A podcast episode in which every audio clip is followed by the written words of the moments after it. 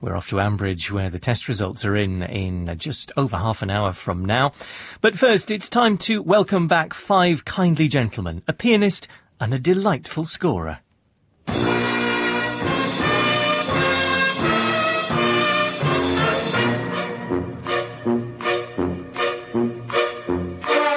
We present I'm Sorry I Haven't a Clue, the antidote to panel games.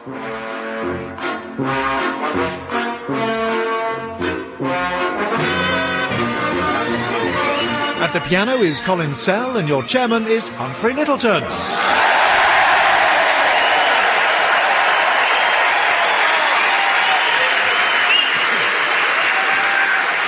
Hello and welcome to I'm Sorry I Haven't a Clue. You join us this week at the London Palladium, the jewel in the crown of London's theatreland. From the 1860s until the turn of the century, the Palladium building was a successful amusements arcade, but fortunes declined.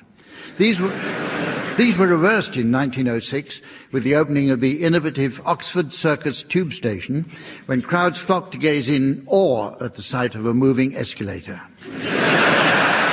Next year, London Underground hoped to celebrate the event by repeating the spectacle.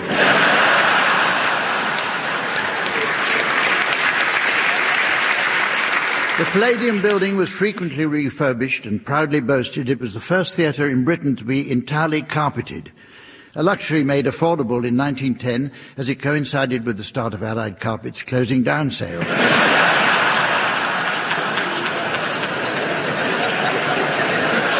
As its fortunes progressed, the theatre attracted big names from America, such as Harry Houdini.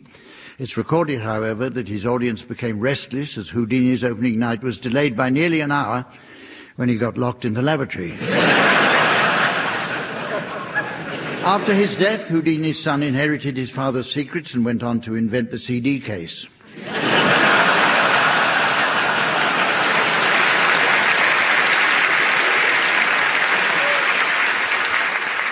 With the decline of music hall in the 1920s, the Palladium was refurbished again and turned to staging great spectaculars, including one show of Apache Indians.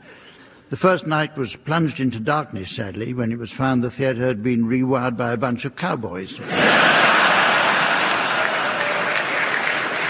this, this impressive auditorium was fashioned by Frank Matcham with ornate decoration and furnishings. According to the Palladium's official history, the fine Rococo opulence was designed with the intention of helping ordinary people escape their miserable, meager existences.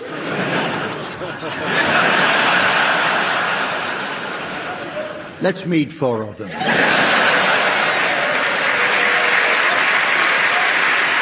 They are on my left, Barry Cryer and Graham Garden. And on my right, Tim Brooke Taylor and Jeremy Hardy. And please welcome a lady who regularly gives her right arm to help the teams. It's the delightful Samantha.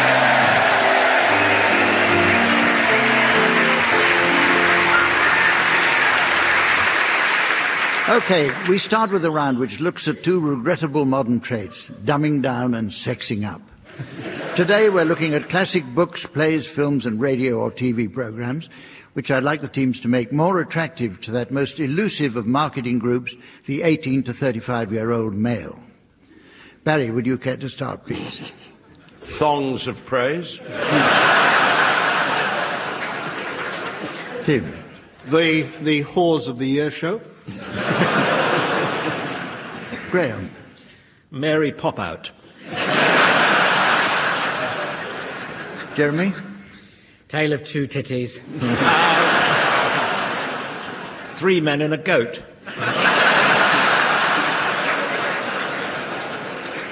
Muffin the Mule is back. David Copperfield.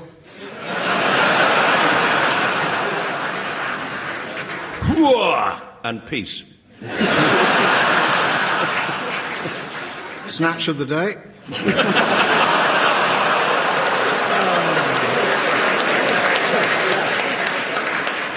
An audience with Wayne Rooney.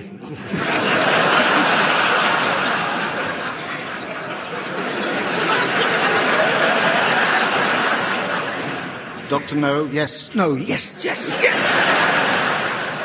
The old Ann Summers Curiosity Shop. Titty titty gangbang.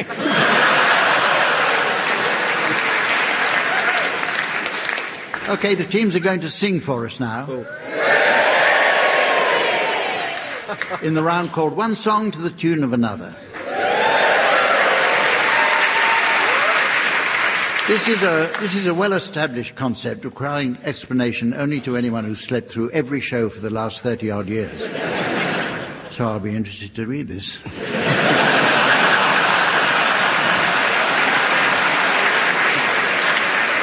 the construction and flow of a song is very much akin to a clock. The numbers around the face represent the words, while the hands sweep round like the tune, carrying the melody along. This analogy obviously only works with a traditional timepiece, as digital clocks don't have hands. So in your mind's eye teams, you should have a picture of a clock, perhaps perched by your bedside. And as you visualize this scene, I know exactly what you're thinking. What about the annoying little tick in the background?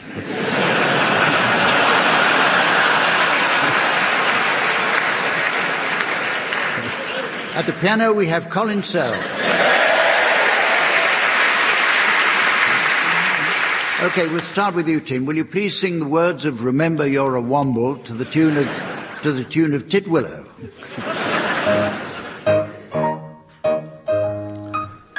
When the sun doesn't shine and it's cloudy and grey, and it's only the beginning of the wombling day.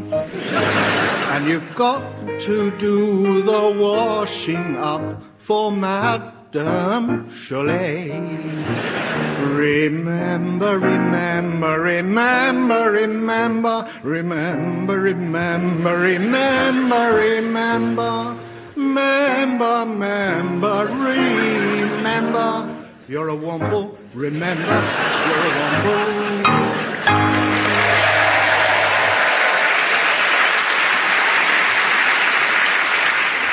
You now, Jeremy, would you please sing? The words of Teenage Kicks to the tune of Jerusalem.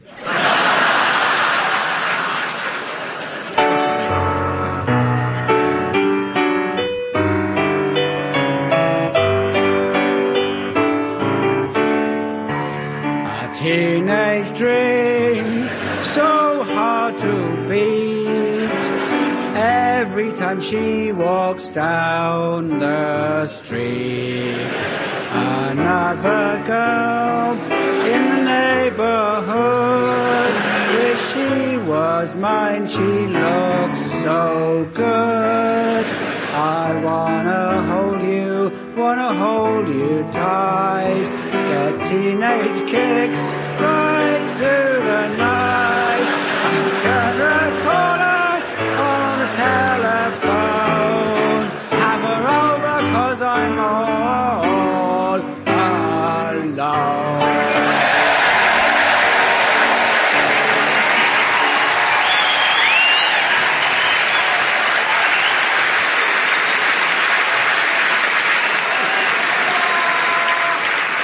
Okay, your turn, Barry. Would you please sing the words of Elvis Presley's In the Ghetto to the tune of the Lambeth Walk?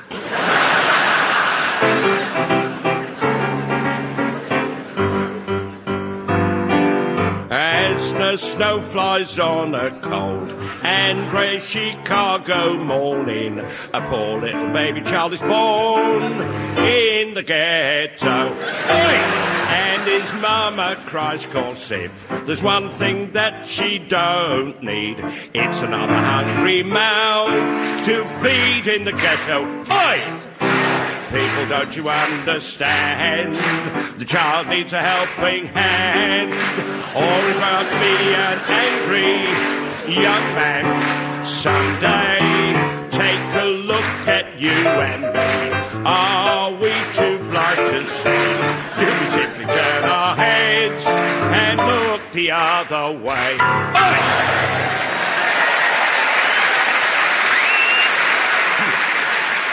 And finally, Graham, would you please sing the words of My Way to the tune of the Liberty Bell March?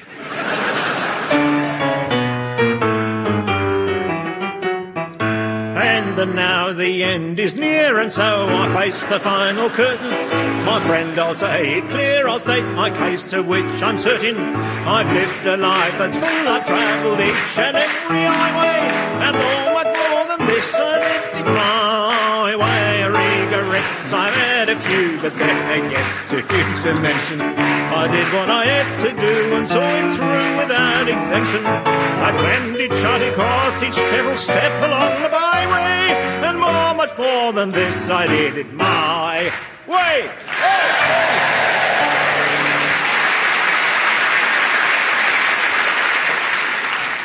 This next round is all about nursery rhymes. Actually, the derivation of many traditional nursery rhymes makes for a fascinating study. It's well documented that Ring a Ring a Roses, a pocket full of posies, is in fact about the Black Death of 1348.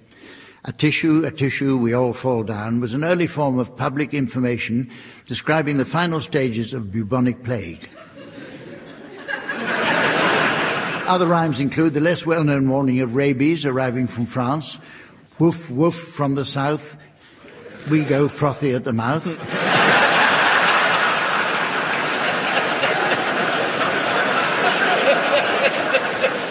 and the graphic description of leprosy, sneeze, sneeze, cough, cough. I see your nose has fallen out.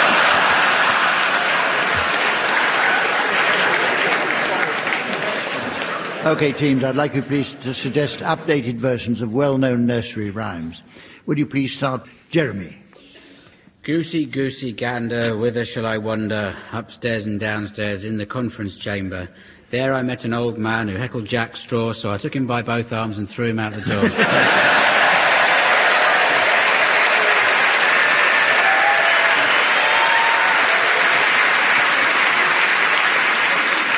Graham.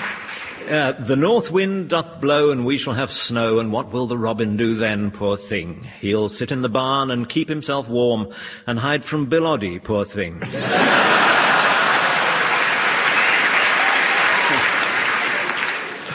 Tim? One potato, two potato, three potato, four, five potato, six potato, seven potato, more, eight potato, nine potato. Yes, they're all here, the contenders for the Tory leadership.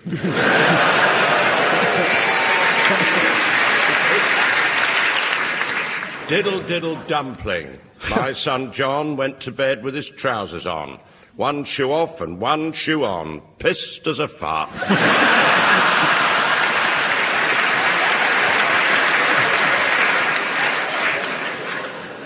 Jack and Jill went up the hill to fetch a pail of water. Jack fell down and broke his crown and phoned Clumsy Direct, the accident helpline, for the greedy accident prone. Just a short one. Wee Willie Winky. Doesn't matter.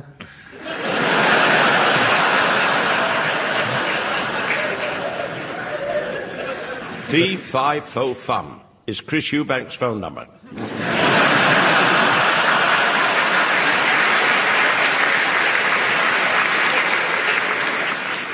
Jack Sprat could eat no fat, his wife could eat no lean, so she ate in McDonald's and he in the school canteen.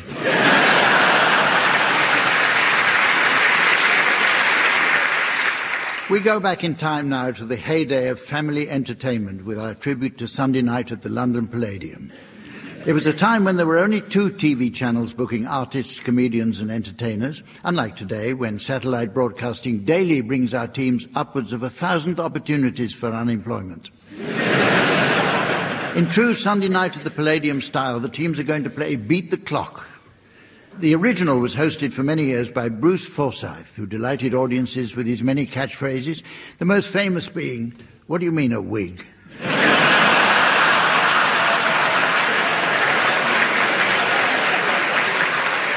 In the original version of Beat the Clock, people had to complete a party game, but against the clock. In our version, people have to complete a party game, but then different people have 30 seconds to guess what game they're playing. And Tim and Jeremy, you're to start. The title of your game will now be advertised to the audience via the laser display screen. For listeners at home, here's the mystery voice. Elgin Marbles. Elgin Marbles. Well, shall I start, Jeremy? Uh, yeah. Okay, that's right. So I'll move the first one, which is. Uh...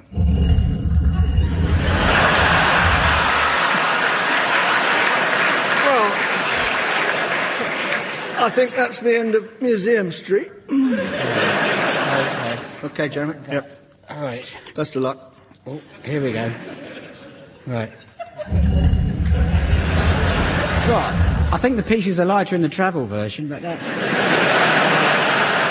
four, four spaces, that brings me to Victoria Station. Oh, that's very good. Okay. Oh, Gordon Bennett. Um,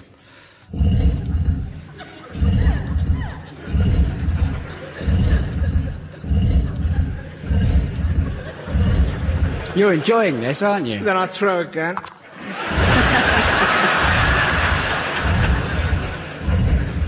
oh, Rome. Right, here we go. Oh, good. Oh, double six. Right, Yeah. here we go. Oh, you're Oh, so bugger, I've overshot strong. and gone to Turkey.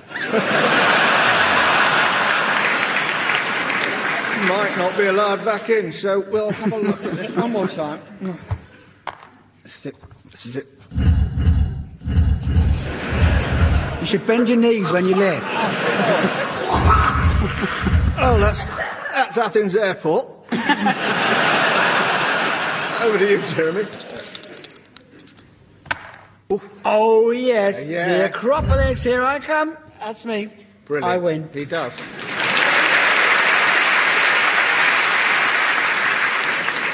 Right, can you guess the title of their game, Barry and Graham? Start the clock. It's travel, obviously. Is it hmm. ease of travel? Something Easy travel. big you were in any shoving around. Shape or form. Or Yep, Graham's on the right line. Was it monolithopoly? Oh, so close, but oh, so wrong. No, no. Elgin Marbles? No. Oh,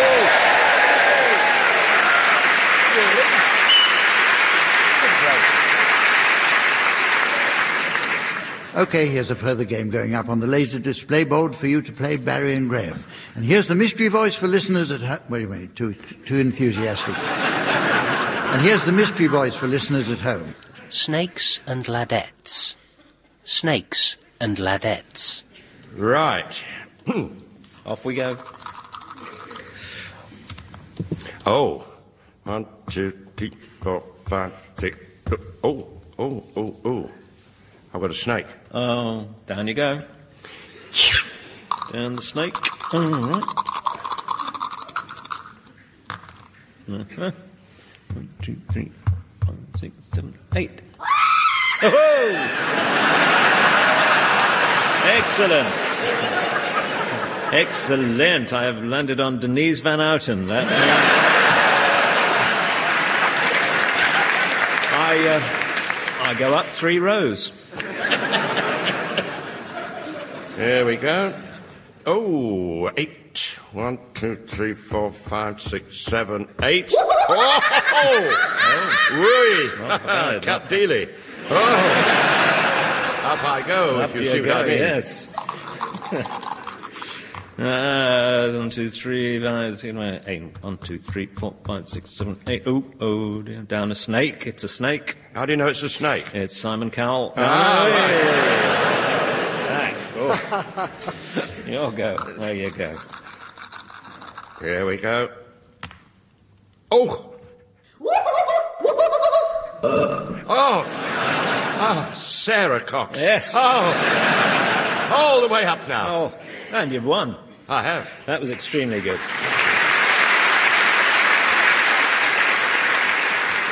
So, Tim and Jeremy, what game were they playing? Your time starts now. Snakes and ladders, and then it's mm. you Remember through who, the crumpet of the day. who we landed on? Denise Van Outen, Yes. Simon Cowell, Ignore him. No, forget Simon Cowell. You can't If forget. only. You can't. If You can't. Um, so, Grumpy. Um, uh, AJP Taylor was one of them, wasn't he? Yes, he was. um, yeah, just move on one syllable. Yes. Steak. S- uh, nakes and slag. Steaks and bladders. Bladders. Um, uh, no. Uh, adders. Um, I adder, and I adder, and I adder. and then I woke up. Now I've, I give up. Jeremy's got it, I think. What? oh, fine. Tease the new bug, why don't you? um, we don't know. No, In uh, fact, we haven't a clue. You tell them, Baz. You tell them. Snakes and ladettes. See?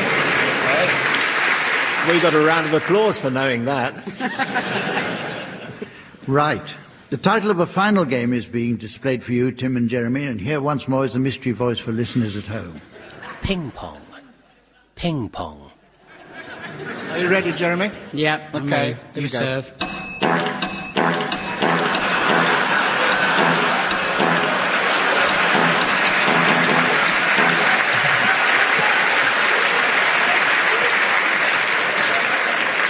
That's it. Yes, that's it. Well, hold bell. We can have another game if you want.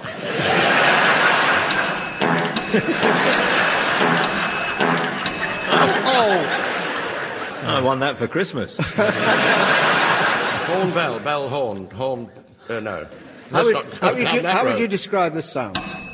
A chime. Wind chimes. No. No. Bell. It's a pinger. Ping. Ping. Ping. Pong. Pong.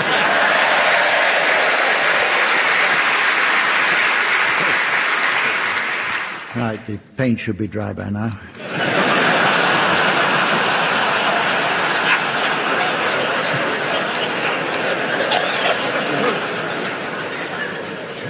How do you follow that? In fact, did anyone follow that? The teams are now going to play the game called Word for Word. This is uh, the game in which players on each side take turns to exchange a series of words which would have no possible connection. So, for example, if two words such as lift and shaft were heard, that would be disallowed as they together make a stage direction on a low budget Dutch video release.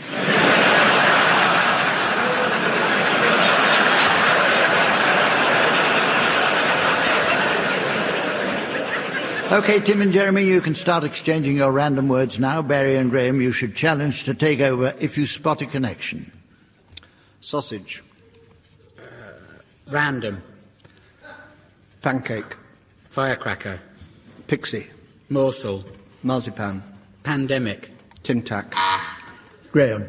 Marzipan and pandemic have both got um, pan connections. That's right, actually. yes. Yeah. What happens now? I don't know.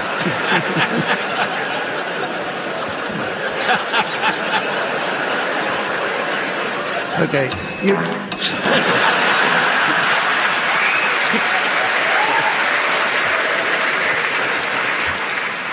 Over to your team, Graham and Barry. All right. Marzipan. Endemic. Endeavour. Oh, what? Tim. What? Two ends. Don't meet in the middle. Two ends, endemic and endeavour. Well, he'd had the, he had the pans. I don't see. I don't know why I'm taking this so seriously. Two ends don't make a ring. That's true. Okay, carry on, Barry. Uh, Boracic. Mouse. Mice Jeremy. originated during the Boracic period.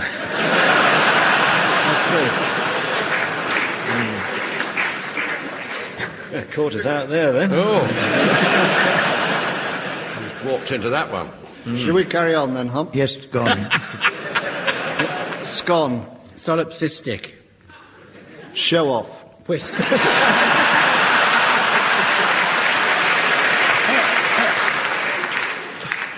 Okay, this next round.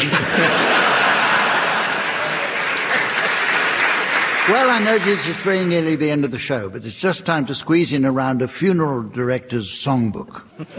Samantha has just returned from scattering the remains of an elderly naval gentleman friend. She says she took his ashes aboard HMS Belfast, and as his former crew stood proudly to attention, Samantha solemnly tossed them over the side.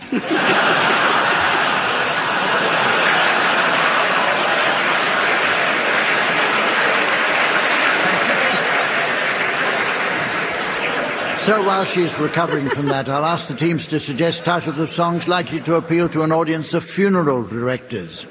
Graham, will you start, please?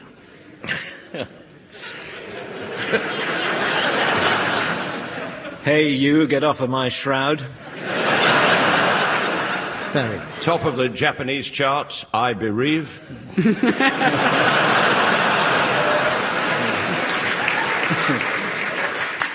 Tim? A tisket, a tasket, I've got him in my casket. Laid out in red. Yes, we have no embalmers.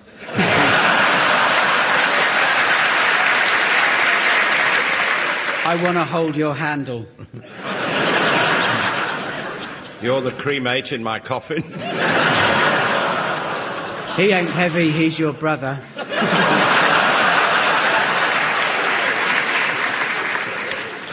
Where have all the flowers come from?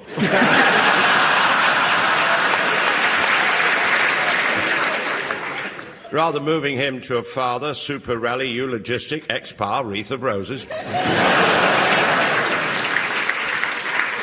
Hold it, flashbang, wallop, what a cremation.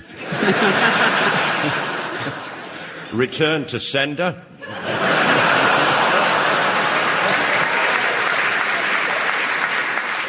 Baby, won't you light my pyre? Dig, dig, dig, dig, dig, dig, dig.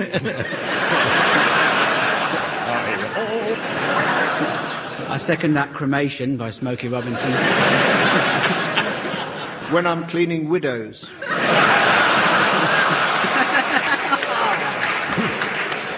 My old man's dust.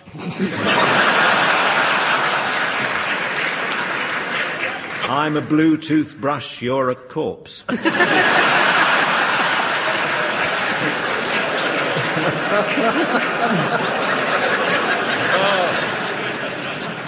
And so, ladies and gentlemen, as the hoodie of time is roughly ejected from the lakeside of eternity.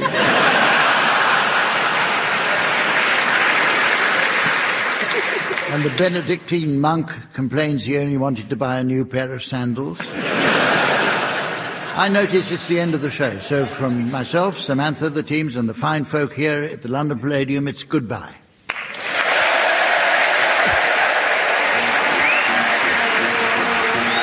Barry Cryer, Graham Garden, Jeremy Hardy and Tim Brooke Taylor were being given silly things to do by Humphrey Lyttelton, with Colin Sell setting some of them to music. The programme consultant was Iain Pattinson, and the producer was Jon Naismith.